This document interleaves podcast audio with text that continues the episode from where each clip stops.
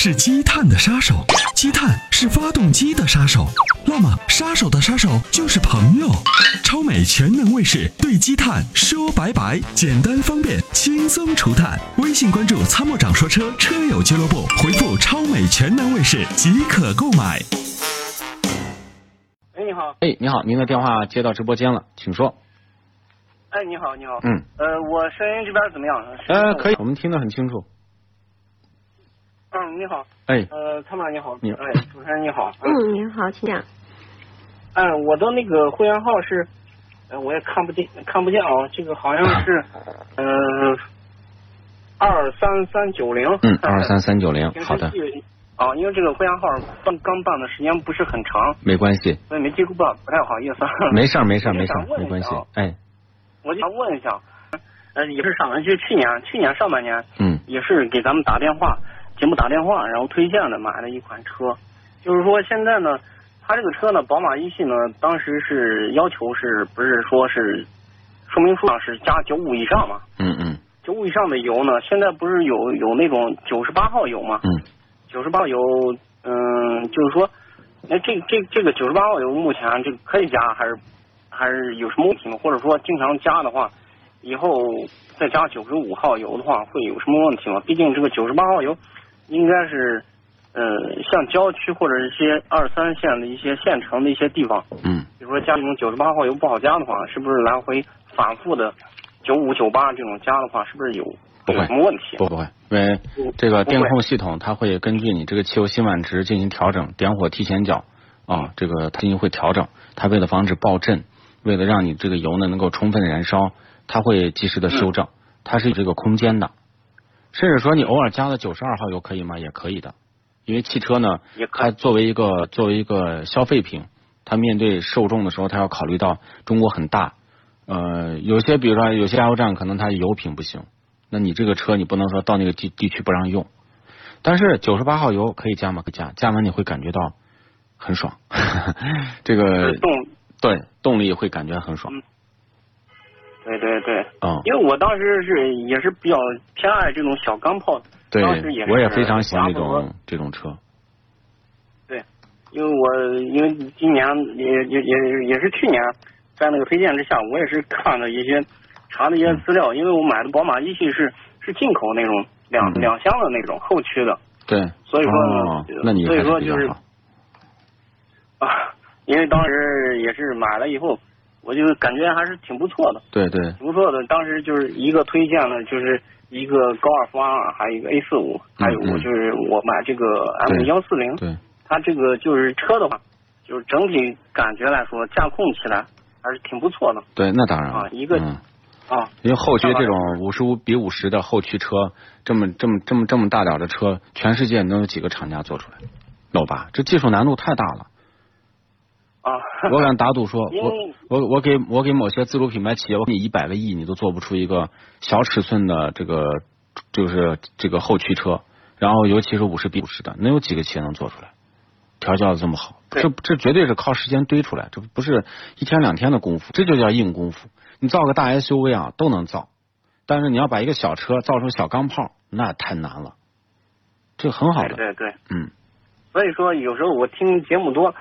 因为我感觉啊，就是说自己的感觉啊，好像你们推荐的一些车辆的话，比如说同样的宝马或者奔驰的话，你们可能更偏向一些操控的这样的一些车辆的话，这是我自己主观上感觉，不知道对不对啊？因为我觉得你们应该是，包括和阿波罗都，应该是，因为你们都是赛车手嘛，应该比较偏向于操控开车了。呃，也不完全是。其实呢，这个走操控路线的车一定是技术派的车，就说所谓的操控不是两个字儿。他就能够说清楚这个内在的含义，就是什么叫就是操作控制嘛？说到操控就叫操作控制，顾名思义就是说我们现在手机也分难用和不不难用，对吧？好用和难用，明白意思吧？就是说一个车好开不好开，我说操控好坏，这是一一种这个表述方式。一个手机好用不好用，也也可以说操控的好不好。那么有些企业它做不了操控好的车。这是叫软实力，什么意思呢？你比如说，就拿这个长城 VV 七，我开了一下，对于不懂车的人来讲，这个车绝对太赞了，就感觉它比路虎啊做的都好，但是一开上这个车，你就会觉得它就是一个长城，因为这种细节，它这种细节它不是说拿钱能堆出来的。就像这就就是比个不恰当，但是我觉得合适的例子，比如说我是一个名厨，我做了三十年，我是个大厨，同样的食材摆到我们面前，我就能做的菜比你好吃。啊，这个我这个我也认认认同你的观点，因为我觉得这很多，毕竟车企了，国外车企了，都是都是上百年历史了，对，这个都是一些积累的一些过程。是，有些东西就就是一种做车，实际上很多东西也是一种。经验的一种技术，技术的一种很多是软的。这这个东西不是说不是说我能把就这个工厂你可以引套引入一套生产线你就能生产出来。他要讲匹配，就跟刚那个医生说，斯巴鲁森林人功率那么低，为什么那么低？但是它输出好啊，你不能讲它的功率低了，好像这个车就很落后。那有些车功率很高，但是输出的不好。对对，这种东西有，我感觉好像现在这个车呢。反正就看那种什么汽车之家了，或者说其他杂志网上看那种功率的话，我觉得反正这个这个好像也比较模糊，有的是那种输出功率，有的是那种轮上功率，它好像标的不太一样。它是就是单体功率是单体功率，轮边输出是轮边输出，这是两个概念。那马力机一般测的是轮边输出，它是从马轮子上来测这个的，这个就是更准确一些。你看啊，举个例子，呃，长安奔奔，你知道那个车吗？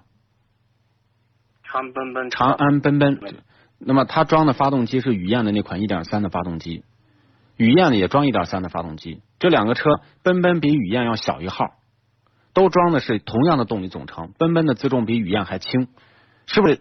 按照理解应该说奔奔的车速要就最高车速要高于雨燕，加速性要高于雨燕，对吧？应该是这样的吧？通常，但是错了，雨燕比它的最高车速快，雨燕比它的提速快，这是什么原因？因为 轴承呢，光一个轴承就就就有一个区别，传传动呢，优化呢，这种优化工程是在那种这个赛道上不停的跑，不停的优化，优化，优化，优化，优化出来的感觉，那结果人家就是比你出色，就是这样，就是这就是功夫，就叫功夫。对，哦，对，呃，反正这个坐车呢，也不能说是呃光看配置，还有一些。很多东西还是一分价钱一分货。不吹牛的话，我给我两百亿，我也能造造车，但是我造不出宝马。我可以造的出众泰，你信吗？我马上我可以造出众泰，我请设计师啊，我买模具啊，我配套厂嘛，博士拉过来，三菱的发动机拉过来，格特拉克的变速箱拉过来，我咵一传一组装，然后呢，这个这个几个几几个去跑一跑啊，工厂拉几个人来调，我就上市了。但是三年以后。你再看，那就不一样，那就毛病都出来了，问题都出来了。